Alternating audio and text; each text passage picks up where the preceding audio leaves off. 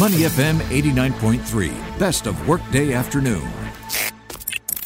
Welcome to Market View this midweek, and we have on the line Mr. Manish Bhargava, CEO of Straits Investment Management Private Limited, to help us understand inflation, recession, and what all that means for every one of us, whether we're a business or an individual. Hello, Manish. Welcome to the show. Hi, Melissa. Thanks for having me. No, at all. Pleasure.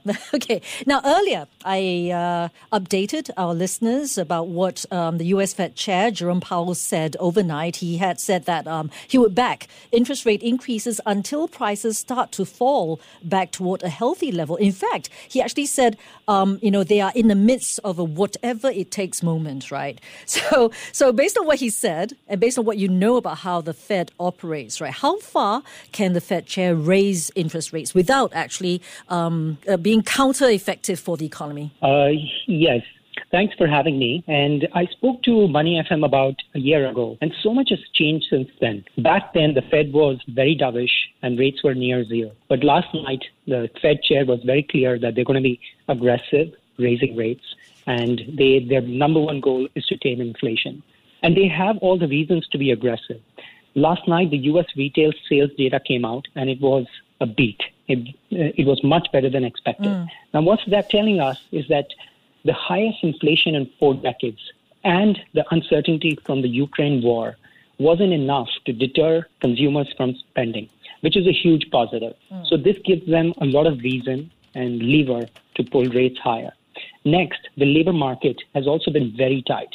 12 straight months of solid job gains as of April. There are right now more job openings than applicants in the US. The yield curve, which did invert briefly, but that's no longer the case. So, this gives the Fed enough reasons to turn hawkish and stay hawkish. They are going to be very aggressive. Their number one goal, again, is to beat inflation. And this time there's no turning back. Mm. But surprisingly, what, uh, even though the Fed chair was so hawkish last night, the markets did rally. Despite all that hawkishness, the markets rallied. S&P was up more than 2%. I think what's going on is that the markets are pricing in a very high probability of a very bad event playing out. And if it doesn't, some of these stocks and sectors could rally quite hard, like we saw last night. Mm. But what are the implications for Asia if if the US were to move so aggressively? Right, um, you know, do you see the rest of the region? Okay, maybe let's just focus on Singapore then. Do you see Singapore following suit in Probably. equal pace? Probably, because there can't be so much of decoupling between economies and geographies. So if the U.S. does fall into a recession, U.S. is a powerhouse, Mm-hmm. the biggest economy on the planet. So it does have the p- potential to drag some of the Asian economies, like Singapore and otherwise, Mm. into a recession too. So, what would your advice be for um, businesses as well as individuals who are looking forward to, uh, well, not looking forward to, right? Uh, for you know, with the, this impending uh, interest rate increases, especially those who have loans, whether it's mortgage, whether it's business loans. You know, what would you uh, recommend to them right now? I think managing risk has become extremely, extremely important right now because the cost of debt, the cost of servicing the debt yes. is- extremely, extremely high. The cost of servicing the debt is extremely high. And uh, that can be seen for businesses, that can be seen on margin loans. Anyone who has margin loans has felt the pain. So moving moving in that direction, there is no stopping. The interest rates will continue to ramp up, and you have to be prudent and manage your risk very tightly in this market. And that holds true for businesses and individuals. Mm, Well, that's certainly something to for for uh, whether you're a business or an individual to keep in mind if you are the fortunate stage in a way right now of negotiating uh, your next uh, uh, loan agreement, right?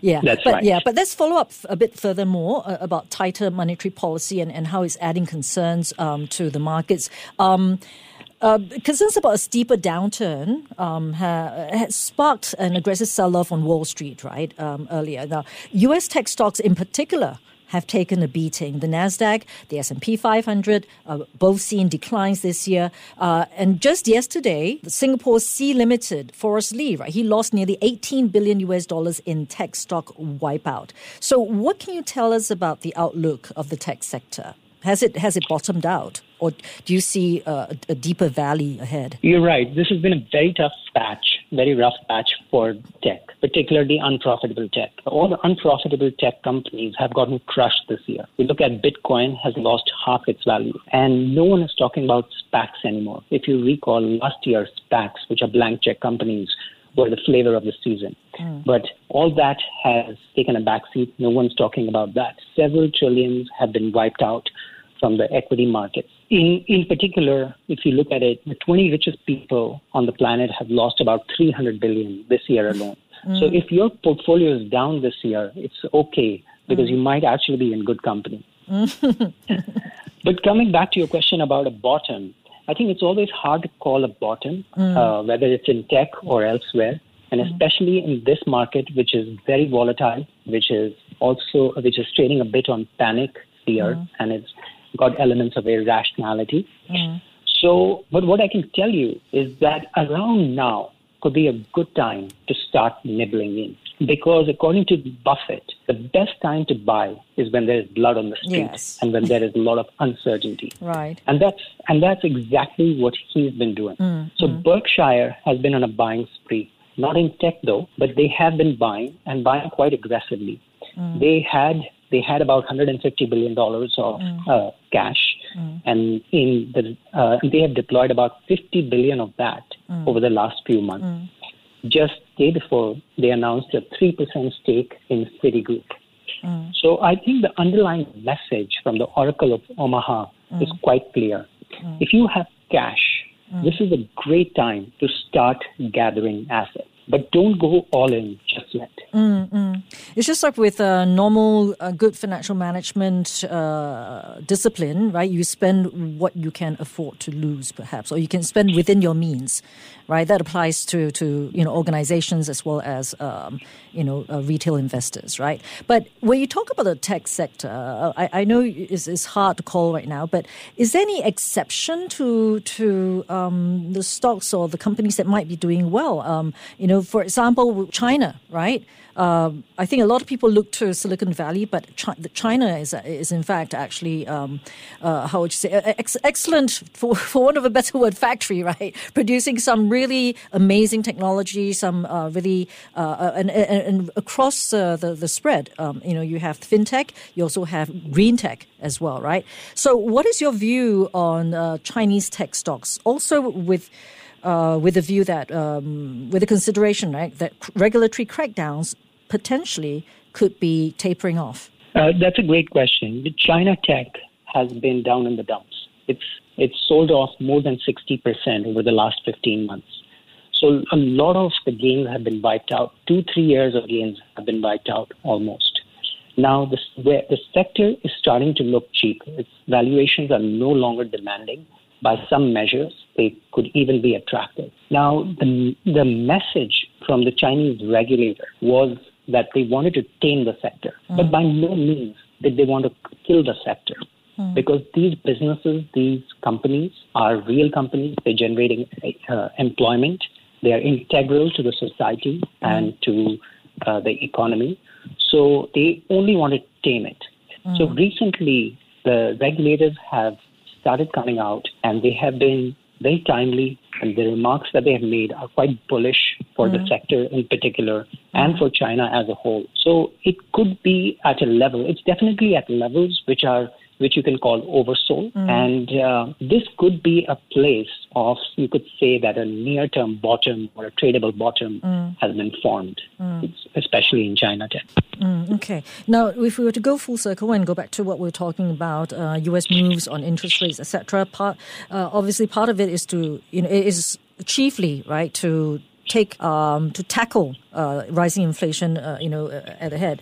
Um, but in terms of recession, given all the signals that you've seen from the U.S., you know, from uh, the region, from uh, you know uh, across the, the world, including of course Singapore's also rather aggressive move recently by MAS, is recession imminent? across the world, or again, with there, which regions or which territories or economies do you see perhaps faring better than the rest? So, so far, the good news is that things are holding up. There is no recession. Corporate earnings have been quite decent. In fact, if we look at, uh, if we dissect the U.S. a little, about 450 companies in the S&P 500 have reported earnings so far, and more than 50% of them have beat estimates. Mm. The average revenue surprise was 3%, but the average earnings surprise was a lot higher at 9%. Mm. So that's very encouraging. But the firms uh, you know, to your point about a recession, but the firms have now begun to weigh the possibility of tightening financial conditions. Mm. It can very well tip the U.S. economy into a recession because this is not, um, this is, there's no perfection to this. Mm-hmm. By some measures, I think the Fed could be behind the curve. They should have raised rates a lot sooner. So they might be behind the curve. So what can what can companies, what can businesses do? I think the firms that have pricing power should be able to navigate a recession with a lot of grace. So pricing power is absolutely key because inflation is coming, things are going to get expensive. Mm-hmm. And if you can stay on in that race, if you can price your products right uh, in line with inflation or better than inflation, mm-hmm. then you have a very fair chance. Mm. So I think it all really comes down to the environment that we are in. It really comes down to managing the risk in your portfolio. And uh, if you have if you have time on your side, if you're a young investor, if you have a long term time horizon, and mm-hmm. plus if you have dry powder, this could mm-hmm. actually be a good time to start gathering assets that you have conviction in. Mm.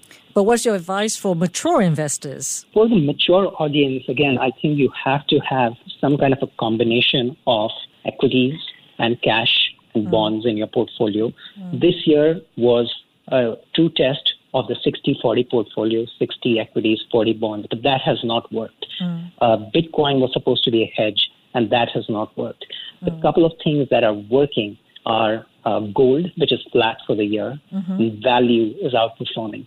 Mm. Growth and tech have taken a back seat, but mm. value is doing well. So, some mix of that, while we don't give advice, mm. um, but some mix of that is warranted. Holding on to some cash while there is uncertainty does not hurt.